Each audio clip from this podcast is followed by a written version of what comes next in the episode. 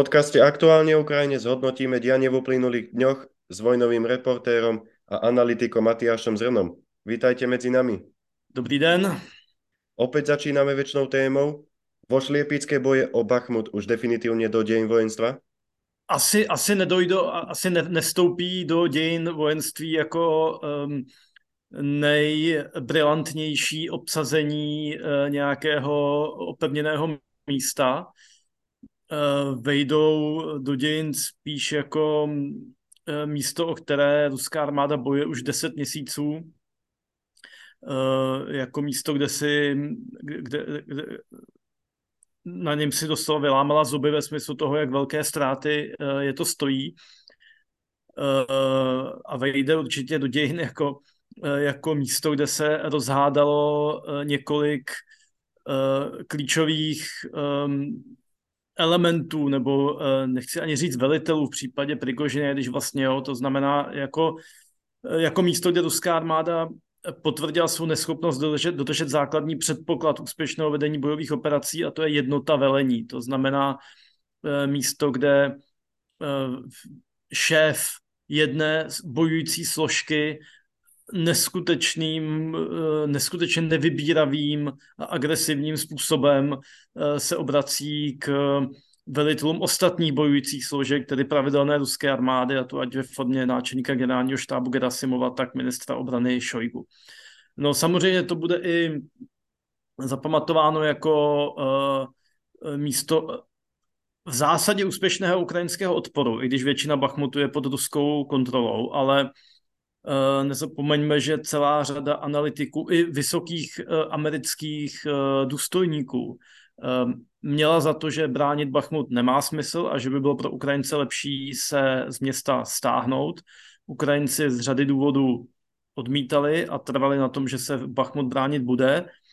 A skutečně při pohledu, pohledu na mapu bylo nebezpečí, že budou třeba obklíčeni a že tam přijdou o některé své nejlepší jednotky a ukázalo se, že ta sázka jim vyšla alespoň v tom ohledu, že stále ještě část města drží, stále ještě drží otevřené přístupové trasy a k žádnému obklíčení nedošlo, pravděpodobně ani nedojde.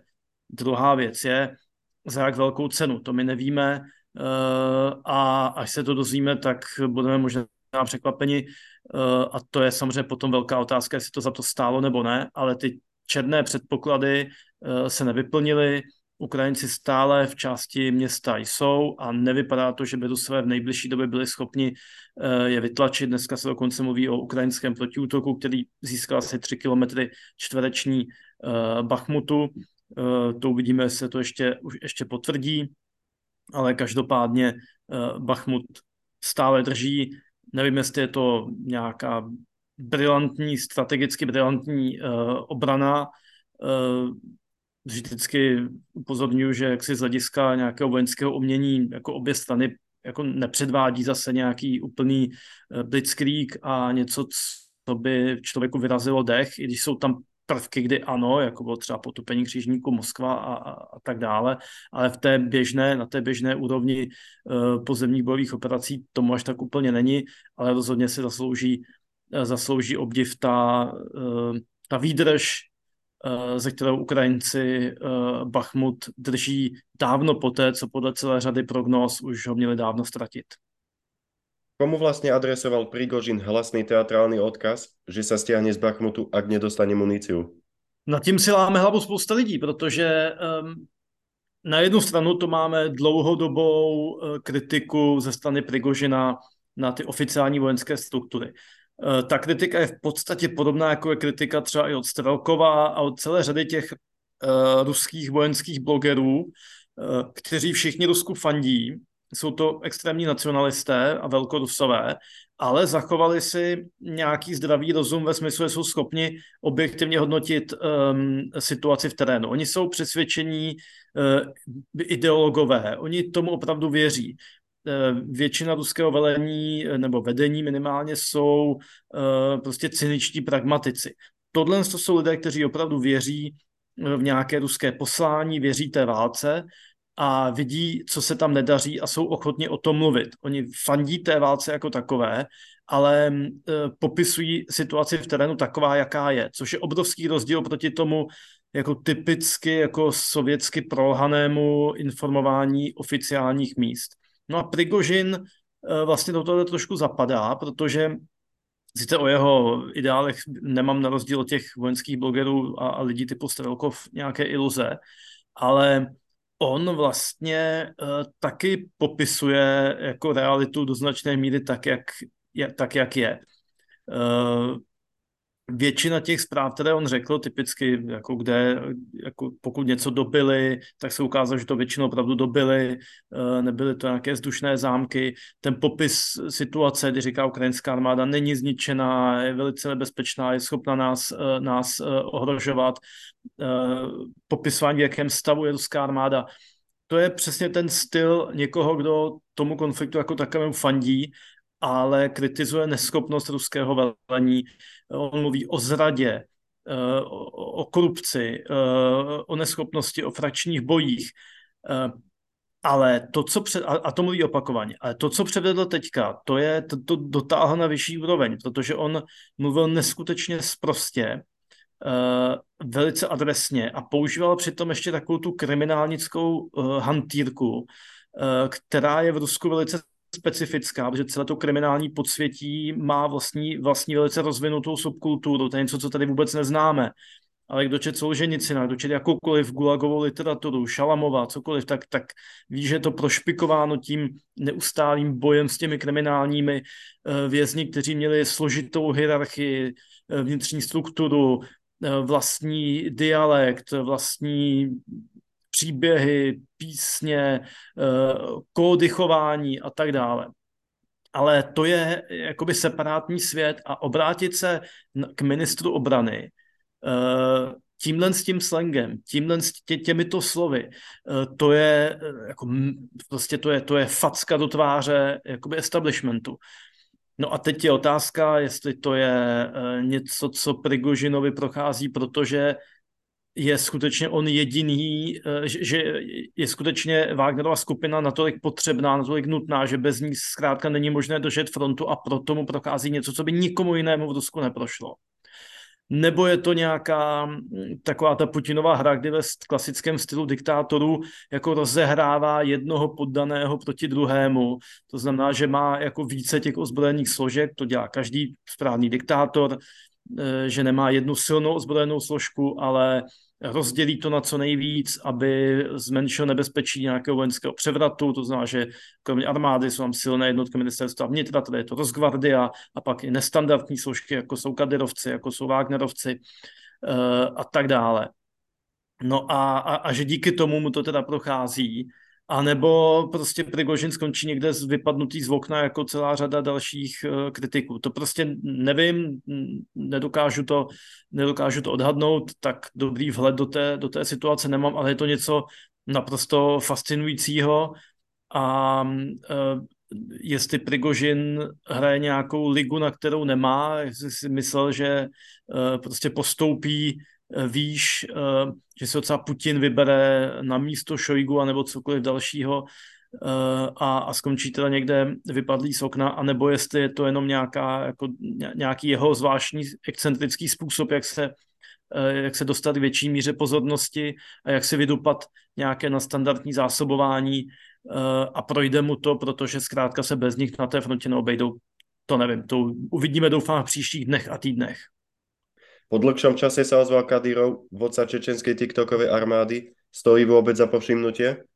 Tak eh, jako každá puška se počítá, takže i když Čečenci, jako ti Kadyrovovi Čečenci se zase až tak nepředvedli většinou, tak jako někdy to dokázali, ale nebyla to žádná, žádná sláva, eh, tak eh, na té frontě prostě každých pár tisíc mužů navíc pochopitelně nějaký rozdíl je.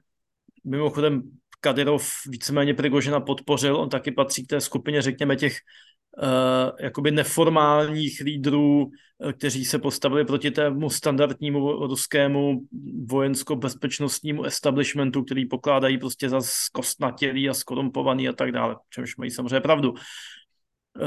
takže uvidíme, ale Kadyrov má jako specifickou, specifické postavení, on je v podstatě ještě více nezbytný pro Putina, než je Prigožin. Prigožin přece jenom si myslím, že je zboží dočasné potřeby, že bez něj se Kreml obejde, ale Kadyrov eh, jako muž, kterému se podařilo to, co se nedařilo předtím nikomu jinému, a to je udržet v klidu Čečensko. Eh, samozřejmě odměnu za to, že si tam může dělat, co chce a že se vytvořil v podstatě nezávislý stát, ale který není protiruský a který naopak jako poskytuje Putinovi lidi na špinavou práci, tak eh, ten je nezastupitelný pro Kreml. Eh, bez eh, Kadyrova by se Čečensko mohlo opět jako zroutit do nějakého chaosu a vnitřních sporů a, a opět by tam mohly převládnout nějaké džihadistické skupiny, mohlo by se opět jak si to rozlít po celém severním Kavkaze, to je přesně to, čeho se Rusové bojí, takže, pro, takže Kadyrov si může dovolit hodně, ale upozorňuji, Kadyrov je vždycky osobně lojální Putinovi, on to i zdůrazňuje, že jak si jeho lojalita není, není k státu, to je osobní lojalita k Putinovi.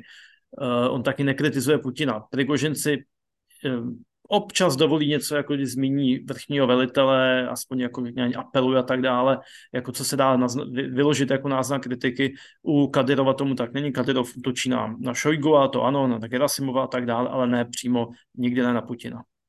Na okupovanom Kríme, Donbase v Záporoží to búcha každý deň. Je to príprava na niečo veľké? No to může být. My jsme si tady minule říkali, že uh, ofenzíva může proběhnout dvěmi způsoby. Jeden je moment překvapení, to znamená, že předtím uh, ta nezbytně nutná dělostřelecká nebo letecká prostě palebná příprava uh, proběhne co nejkratší možnou dobu, aby nepřítel nestačil zareagovat, ale popravdě řečeno to by vyžadovalo skryté soustředění um, obrovského množství vojsk, zásob, materiálu a tak dále, kteří budou někde připraveni zautočit a to si nemyslím, že, že se úplně vlastně v dnešní době podaří. Máme prostředky, prostředky vzdušného průzkumu, drony, konec konců své mají satelitní um, uh, průzkum a tak dále. No a druhá varianta je prostě celkem otevřeně toho protivníka takzvaně jako naklepávat, připravovat uh, dny i týdny, ničit nebo dokonce někdy i měsíce to může trvat, ničit jeho zásobování, eh, velitelská stanoviště, eh, sklady, munice, pohoných hmot eh, a tak dále. No a tomu by odpovídalo to, co se zhruba teďka, to zhruba teďka děje, tedy to jako cílené, ty cílené útoky, přičemž očekávám, že před samotnou ofenzívou Eh, se to vyhrotí do ještě jako úplně jako vyšší kategorie a že třeba týden před eh, ofenzívou budeme svědky opravdu jako nekonečné eh, palby, jako bez zastávky, kdy ukrajinské dělostřelectvo a všechny další prostředky, které mají dispozici od dronů přes letectvo, rakety a tak dále, tak budou pálit v podstatě jako bez zastavení, aby, aby jak si uvolnili tu cestu těm útočícím jednotkám tím, že jako otřesou uh, ruskými obránci, protože pokud se třeba týden pod kontinuální těžkou palbou, tak uh, to se prostě na vás podepíše a mnohem snáš ti vojáci uh, propadnou panice nebo třeba prostě nevylezou z bunkru, protože jsou tak otřesení, že prostě mají, mají shell shock, že mají, tu, mají, mají šok uh, z palby. Takže to je to, co očekávám, ale to eh, se v tuto chvíli ještě do takové míry neděje. Na sociálních sítích se objevují záběry evakuačných kolon v Záporoží. Opakuje se Kherson? Těžko říct. V případě Kherson byl opravdu specifický. Eh, Rusové byli s řekou v zádech a s eh, dvěma mosty, které byly navíc těžce poškozeny, tedy přes ten Antonivský most a pak přes hráz Přehrady Nová Kachovka. Eh, všude jinde teďka už mají poměrně jako důkladně vybudovanou obranu, eh, nebo je tam vodní tok či přehrada. Eh, to znamená, že mají, mají snažší přístup k zásobování. Není to jako v Chersonu, kde byli odkázáni právě na ty mosty, které byly pod palbou, anebo na přívozy a tak dál. Takže Eh, nemají podle mě úplně důvod eh, očekávat, ehm, očekávat to, že Ukrajinci nějak jako okamžitě dojde k nějakému průlomu a proniknou hluboko do hloubky ruské území nebo okupovaného území, aby byl přesný, a že je tudíž nutno evakuovat uh, už teď civilisty. Plus mě překvapuje tak Rusové, že by měli takové obavy o civilisty. Nevím.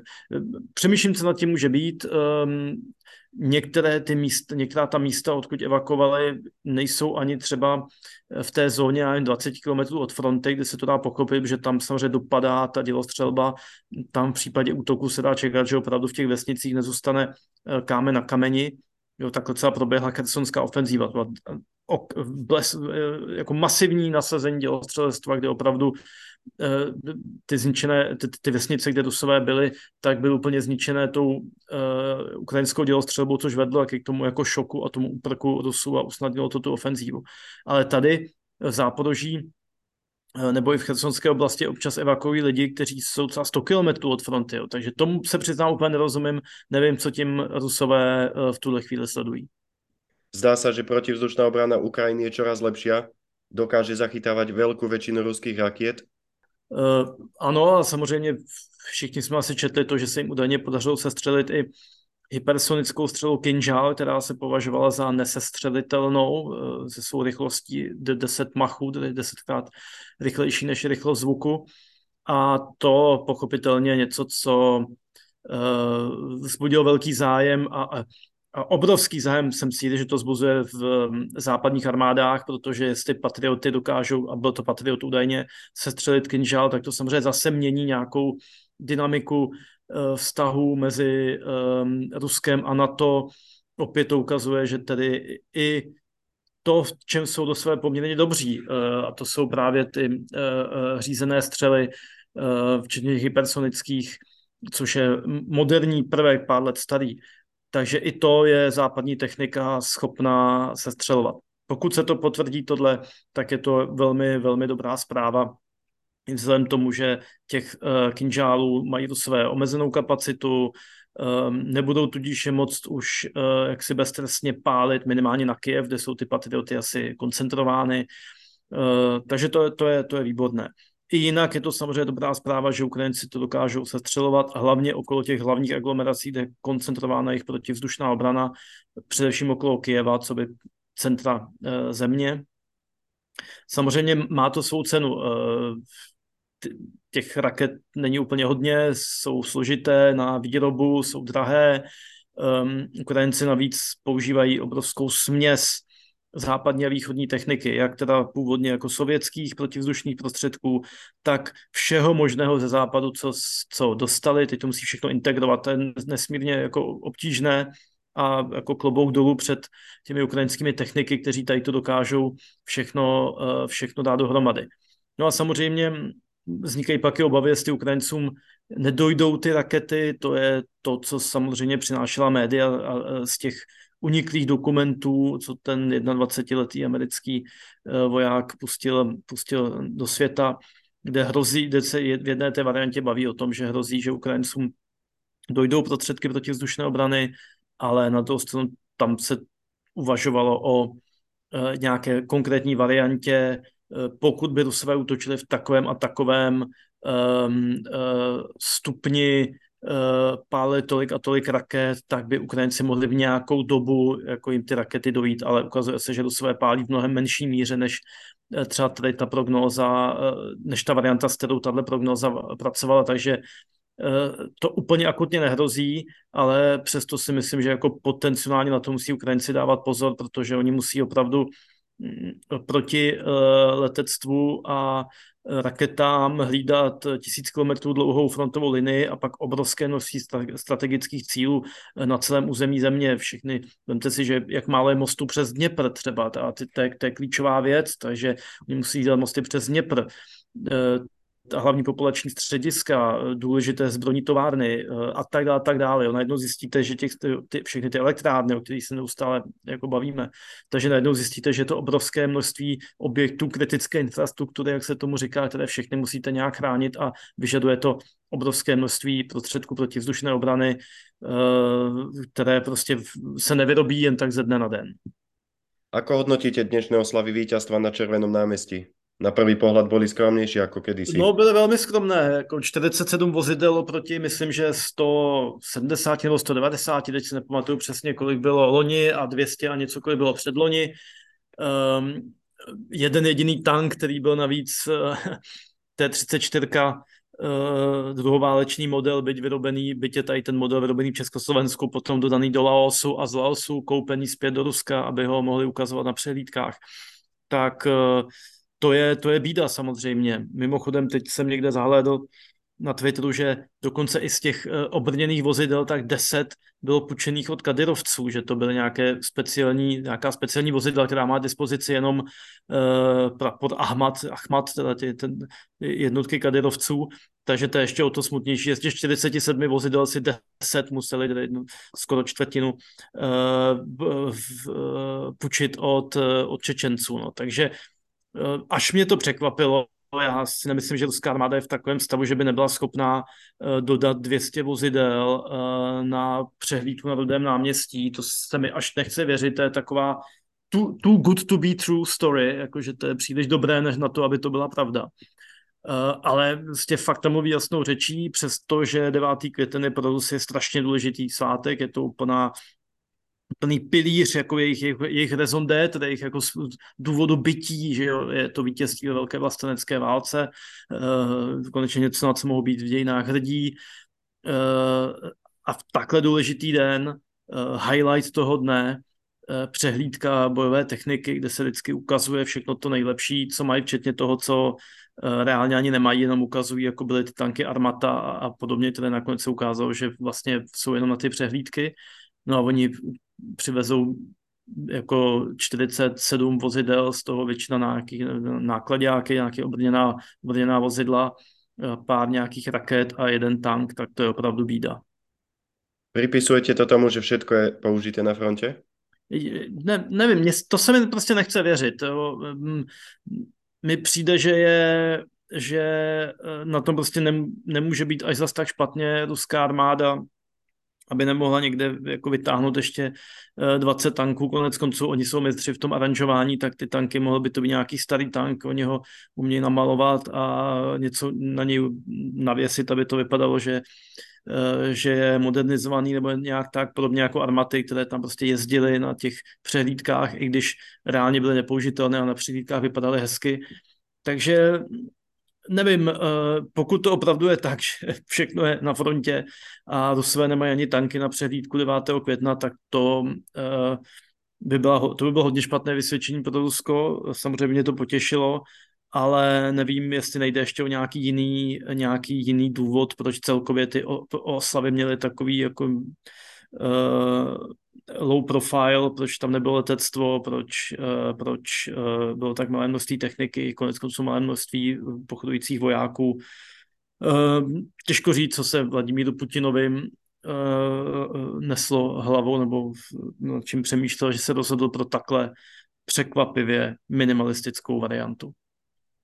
Putin právě obvinil Západ, že chce zničit Rusko a jeho budoucnost závisí od speciální operace na Ukrajině No, tak to je standardní příběh, který se snaží prodat ruské veřejnosti, který, kterému asi, asi i sám věří, který, eh, kterému bohužel věří značná část Rusů, že um, přestože všichni vidí, že Rusko zautočilo na Ukrajinu a že ruští vojáci bojují na Ukrajině, tak přesto je a vlastně to považuji za majstrštek propagandy, že je schopen přesvědčit Rusy, že ve skutečnosti se brání a že na ně zautočil někdo jiný. Že tohle to byla jak nějaká preventivní úder v poslední možnou chvíli, ačkoliv nikde není přesně řečeno, jako co se mohlo stát tomu Rusku, ale oni jsou mistři v takovém jako mlžení, vymýšlení i vzájemně si protiřečících uh, uh, argumentů, které ale když jsou jak jako hezky zabaleny, tak do nějakého obvyklého jako patriotického uh, balení um, zakapaného obvyklou dávkou obav ze západu, uh, takového komplexu zároveň závisti k západu a obavy ze západu i pohrdání západem, všechno v jednu chvíli, v, v jeden moment, tak prostě ruská veřejnost to bohužel baští i s navijákem. Ne celá, ale typuju, že tak 70-80%. V mnohých častiach Ruska zrušili oslavy víťazstva úplně. O čom to svědčí? Oni většinou řeknou bezpečnostní důvody, no tak je otázka, jestli se nebojí uh, nějakých případných protestů. Asi, asi to je kombinace více věcí. No. Uh, jak obavy o bezpečnost, um, jakákoliv jaksi veřejná akce samozřejmě může lákat nějakému nějaké sabotáži. Pro Ukrajince by to pochopitelně byla, bylo skvělé propagandistické vítězství, kdyby 9. května se jim něco podařilo. Obavy z nějakých protestů, fakt, že může se v nějakých místech stát, že celá vojenská posádka, která tam byla a která by ty oslavy byla bývala, měla na starosti, tak skutečně bojuje na Ukrajině, i když ne celá, tak prostě v takové množství, že eh, by to pro ně bylo, bylo obtížné dát dohromady. Já si pořád myslím, že pro Moskvu by to dohromady dali, ale jako někde uh, v Jekaterinburgu prostě pokud místní motostřelecký pluk jako odjede na Ukrajinu, tak tam prostě už uh, neseženou, nevím, několik set vojáků, aby to nějak vypadalo, aby tam hezky pochodovali a techniku a tak dále. Takže asi kombinace uh, více do těchto faktorů. Ještě mi napadá to, že třeba někdo by si i mohl myslet, že je jaksi nedůstojné v době, kdy naši chlapci umírají na Dombase, takže my tady jako něco slavíme i to možná u někoho mohlo hrát roli a řekl bych, že to je asi ten nejméně, eh, nejméně pravděpodobný důvod. Na Slovensku sa začala sbírka darček pre Putina na odmínovací zariadenie Božena. Zachytili jste to? Zachytil jsem to a samozřejmě tomu fandím, protože uh, jednak bude hezké, že Slováci vyberou na nějakou jako pěknou velkou věc. Jednak tohle to není zbraň, to je věc, která zachraňuje životy, um, takže řekněme i v tom Eh, ne tolik Ukrajině nakloněném veřejné mínění na Slovensku v poměru třeba České republice, tak si myslím, že tohle je něco, pro co by eh, měli lidi mít spíš eh, jako ne, nemít problém to podpořit oproti třeba raketometu nebo tanku, že jo, to je taková jako vzjevná zbraň. No a zároveň je to nesmírně, nesmírně důležitá, jako v vzhledem tomu té míře toho zaminování je to nesmírně důležitý uh, přípravek. Jako pro Ukrajince, v tuhle chvíli i třeba pro to i ofenzívu bych řekl, že odminovací uh, zařízení je stejně důležité, ne důležitější, než jsou třeba tanky Leopard. Naša iniciatíva aktuálně Ukrajině doručila už druhou dodávku pomoci do Zakarpatské Jasine. Vám je blízka koncová stanica někdaší československé železnice? No tak to jsem, jsem rád, že ta jako úplně náhodná vazba uh, z Jasiní, kdy prostě jeden náš společný kamarád už uh, mě poprosil o těch pár mixérů, aby místní ženy mohly s náš mixovat um, sušené, sušenou zeleninu, když dělají instantní boršče pro, pro své vojáky na frontě. Takže z toho se vyvinula obrovská sbírka, do které se zapojilo strašně moc lidí a odvezli jsme tam spousty věcí, sušiček, mixerů a tak dále. No a že ta vazba pokračuje Eh, že eh, se to chytlo i aktuálně v Ukrajině, že tam se poslala nejdřív jedna dodávka s pomocí, teďka druhá, že se tam v Jasině našli, našli jako schopný, odpovědný a důvěryhodný partner, který je eh, který, se kterým se dá spolupracovat, se kterým je radost spolupracovat. No a že je tam zároveň ta historická vazba že je to kdysi nejvýchodnější železniční stanice Československa, že je tam spousta lidí, která uh, pracovala a pracuje v České republice nebo na Slovensku, ale spíš České republice, takže i, i jazykově se tam občas uh, člověk domluví. No a že je to zkrátka taková, taková uh, součást toho našeho československého dědictví, které jsem rád, že pomáháme, protože si to zaslouží Eh, nemálo mužů z Jasině už eh, položilo své životy při obraně Ukrajiny. Eh, když jsem tam byl poprvé, tak tam bylo na tom pomníčku, pomníčku v centru městečka osm fotografií padlých vojáků. Vím, že asi o dva měsíce později už jich bylo 12 a jestli se nepletu, tak teď ním přibylo dalších pět. Takže ta, na, i na tomhle si můžeme udělat představu o tom, jak, jakou daň si válka Eh, vybírá i v tak vzdáleném místě, které je tisíc kilometrů od fronty. Zorganizujeme dodávku s pomocou aj na budouce? Já myslím, že když si do toho pustíme, tak, eh, takže to zvládneme. Opět vám děkuji za analýzu aktuálního diania. Do počutia o týždeň. Budu se těšit.